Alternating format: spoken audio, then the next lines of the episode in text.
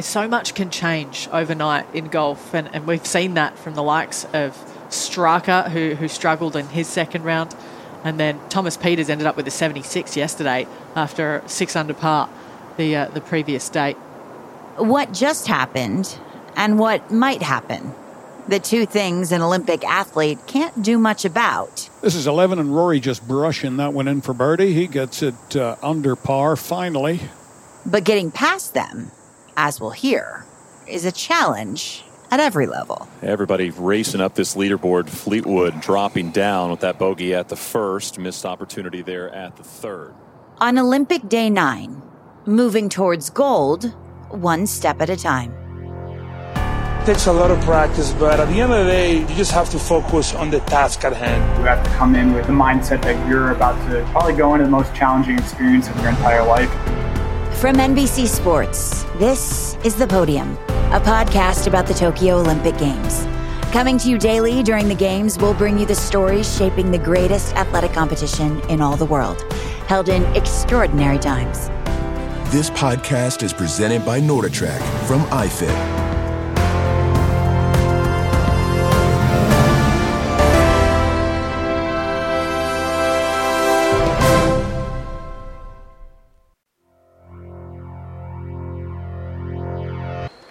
Swimmers in Tokyo have had an interesting challenge, with finals no longer taking place the evening of the qualifying heats, but rather the next morning. Contenders like U.S. swimmer Chase Kalisz have either had to keep their momentum overnight or try to wipe the mental slate clean in record time. So Chase Kalisz will now go from the breaststroke to the freestyle, from the slowest stroke to the fastest stroke, and he really needs to work the wall to be able to increase. He should be able to double this lead moving to the fastest well, stroke. There's no what doubt about the winner. Gold is going to go to the American and Chase Kalisz, but look at the Americans, gold and silver. And Michael Phelps, just across from us, has his arms raised. Uh, I'm Chase Kalisz, and I'm an Olympic gold medalist in the 400 IM.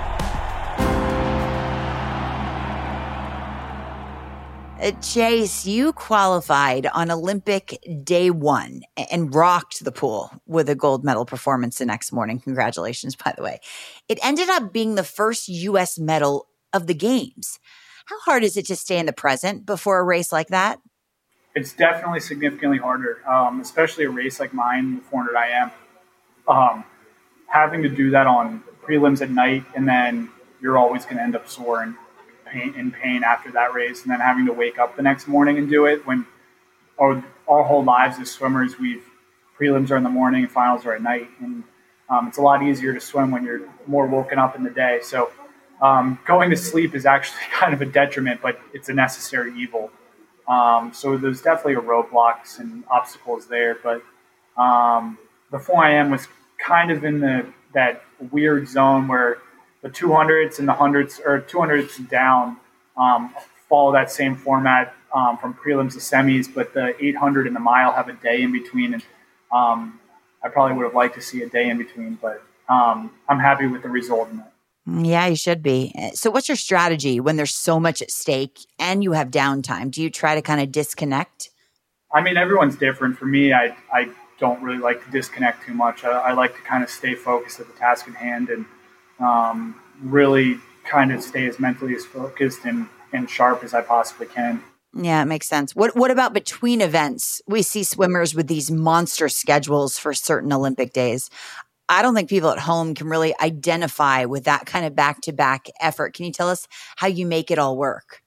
Um, well, I mean, my second event didn't go so well, so um, there there is some bad, unfortunately, I'd like to say that's happened with this Olympics to me. My two IM was um, probably one of the worst races I've ever had, and I, I was definitely still feeling the effects of my 400 IM there. I just was still sore and still tired, and um, it was hard for me to go to prelims and then get back and sleep again and do that twice after doing the 4 IM, even though I had um, two days in between. So um, the 4 IM I, I would call a success. The 2 IM I would call the absolute opposite. One athlete who managed an even heftier schedule was Katie Ledecky, who arrived in Tokyo as a six time Olympic medalist, knowing she'd be racing four freestyle qualifying heats, a semifinal, and five finals all in six days.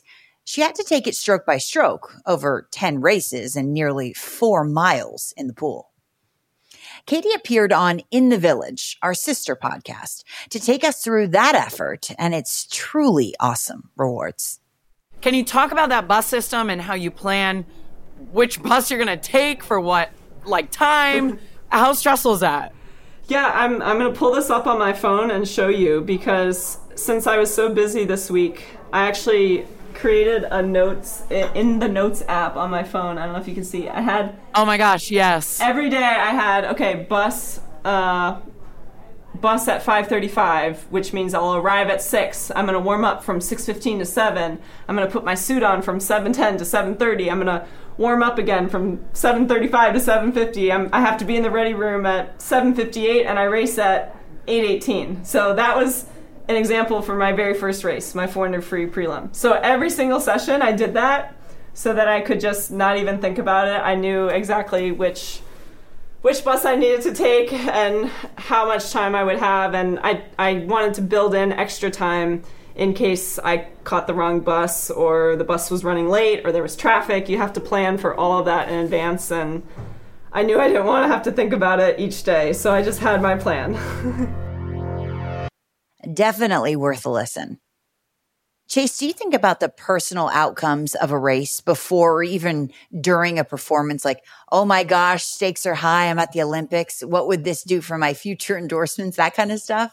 Something like the Olympics, absolutely not. I mean, you can't come in here with really anything else on your head. You have to come in with the, the mindset that you're about to probably go into the most challenging experience of your entire life. And for our sport of swimming, this shows up every four years. This is definitely it. It's definitely our, our biggest competition. It's what we we I mean we enjoy going to worlds, we enjoy winning world titles, but I mean in the big scheme of things, anyone would trade multiple world titles for one gold medal if they had the opportunity to do it. Um, so you have to be mentally focused to be able to compete on your one day. For me, it was specifically waiting five years for one four minute race. So um, it's a small window and a lot of room for error. Yeah, we've talked about being in the present so much. It feels kind of odd to ask, but what's next for you? Um, honestly, I'm just kind of taking it step at a time. I'm going to go home. Um, right now, I'm slated to go swim in Italy for, I think it's a month long meet. Um, I'm not really sure if I'm going to go or not. Um, kind of got to deal with some injuries and some other stuff and kind of take care of my body. But um, like I said, I'm just taking it step at a time. Kalisz wins gold. Litherland gets the silver. One, two for the United States. What a way to start it off. Uh, one step at a time, one stroke at a time. And it seems to be working.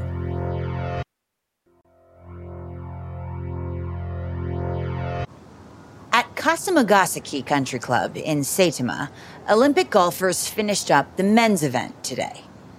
It's sort of the epitome of taking these games one stroke or one swing at a time, with four days and 72 holes where the previous day's successes and failures get to be relived, albeit a slightly different tee box on each hole. We spoke with some of the top golfers and new medalists as they finally allowed themselves to look back on the day Canadian Corey Conners, what do you do to stay in the moment here in Tokyo? Yeah, it's it's definitely a challenge, but you learn to adapt to different situations and kind of ready for whatever distractions kind of come your way, whether it be the heat this week or uh, you know fans or people moving around. Um, I think I've been able to do a good job of that. Just you know, deep breaths and uh, you know, staying relaxed as possible. We hear golfers talk about taking their rounds shot by shot. What does that entail for you? Each shot's unique. Each shot has uh, you know something different that's required of it. Uh, so have a plan of attack for each shot, uh, whatever that may be. Try and stick to it, and um, that's you know focused in one shot at a time. Shane Lowry, you were in contention earlier in the week. What was your outlook going into this round? I think when you're at the Olympics and you hang around other athletes and you see how big it is and how much it means to people, I think that's that's what has made it big for me in my head this week. Like, you know, um, we obviously play huge tournaments week in, week out on the PGA Tour and play major championships, but I think this is, you know, something that has potential to be, you know, get to the pinnacle of golf. Um, because at the end, of, you know, it's every four years. Obviously, the next one is in three years, but it's every four years, and it's you know, it's a huge opportunity for, for guys to do something that we never thought we'd be able to do. So, yeah, it's, it's great. It's it's felt big in my head. So, um, yeah, like I'm I'm I feel like I'm more disappointed today than I would have been if I had thrown away a major championship on a Sunday. I, I really want to go and win a medal for everyone at home, and I just didn't do it. So yeah, I'm disappointed. A Belgian Thomas Detry, how good are you at staying in the process, in the moment, taking each stroke as its own Olympic event?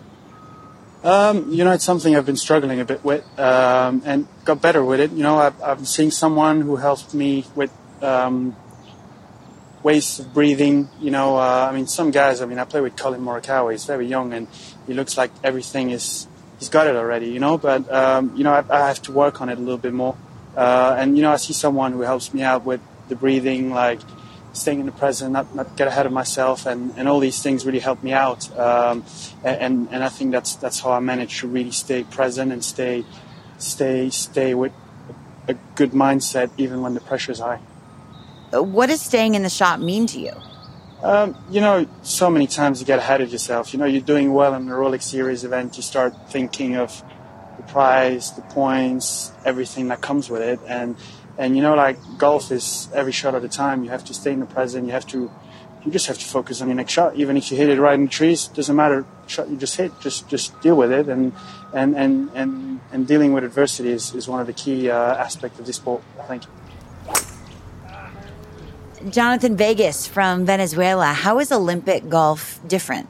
You know, I mean, here we just have the uh, pretty much the, our country on our shoulders. Uh, as simple as that. When you know, on a regular basis, we just tend to play for ourselves, uh, good or bad. I mean, it's, it's, our fault. But here, you know, it's bigger than us. It's, it's, it's our country that we had that we're fighting for, and uh, you know, it's an energy that uh, that you know that it could be good or could be bad. How do you make sure it's good energy then? You know what? Like golf, golf can be it can be it can be really hard if you start focusing on other things. Uh, you know, I mean, if you if you can find a way to just just focus on every single task, like I said, like I said earlier, on hitting every particular shot to the best way of your abilities, uh, and doing that without really attaching, you know, outcomes or anything to it. If you can just focus on hitting that particular shot just for what it is, uh, and that's staying in the present, or like uh, you know, Arnold Palmer says, you know, you got to swing your swing. Rory Sabbatini, a great effort to finish with a silver for Slovakia. Congratulations. What contributed to that great outlook we saw on the course? Well, I think uh, after the way I played yesterday, I, I'd put myself so far out of it, and uh, knowing the firepower of the competitors that were at the top, I knew it was going to be a, a real challenge. Um, I knew I was going to have to probably do what the guy on the Korn Ferry did yesterday and shoot uh, 57 or 58 to have a chance. But, uh, you know, uh, my wife predicted at the beginning of the week that uh, 17 or 18 under would be the winning score, and she was correct again. So, um, fell one short, but you know what? Xander played fantastic. You know, what a champion. You know, great save at the last hole. He earned, he earned it every which way he could.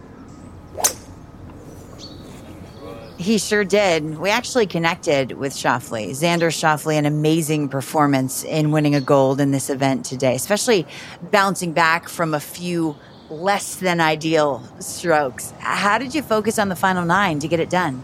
You know, I, I thought I had a lead. I, I thought I had a one shot lead for most, you know, up until 16 until I saw the board and saw that, you know, Sabo went out with a nice little 61. Um, so he put the heat on me nicely and I was feeling it. And, you know, it was 17 was a birdie hole, and 18 is kind of, you know, hold on to your horses with the wind, kind of in off the left. It's a hard tee shot and a hard hole, so I knew I had to go birdie par, and luckily it was enough. Rory Sabbatini second on the way. Also two shots out of medal contention and oh, just a crazy good start. Oh my goodness. What a shot. Birdie at the first, birdie at the second, birdie at the fifth. Now an eagle at the sixth for Rory Sabbatini. Currently doing enough right here, right now. In the end, no matter the stakes, no matter the schedule, being present is golden. A quick note before we leave you today. If you've been following the podium, you may remember our conversation with BMX racer and defending gold medalist Connor Fields on day five. Connor suffered a head injury following a crash in the semifinals. We're being told he is now out of ICU and fully responsive. Connor, from everyone here at NBC, we wish you a very speedy recovery. Follow the podium now on Apple Podcasts and wherever you're listening to get automatic downloads. And tune into the networks of NBC to watch it all unfold. This podcast is presented by NordicTrack from iFit.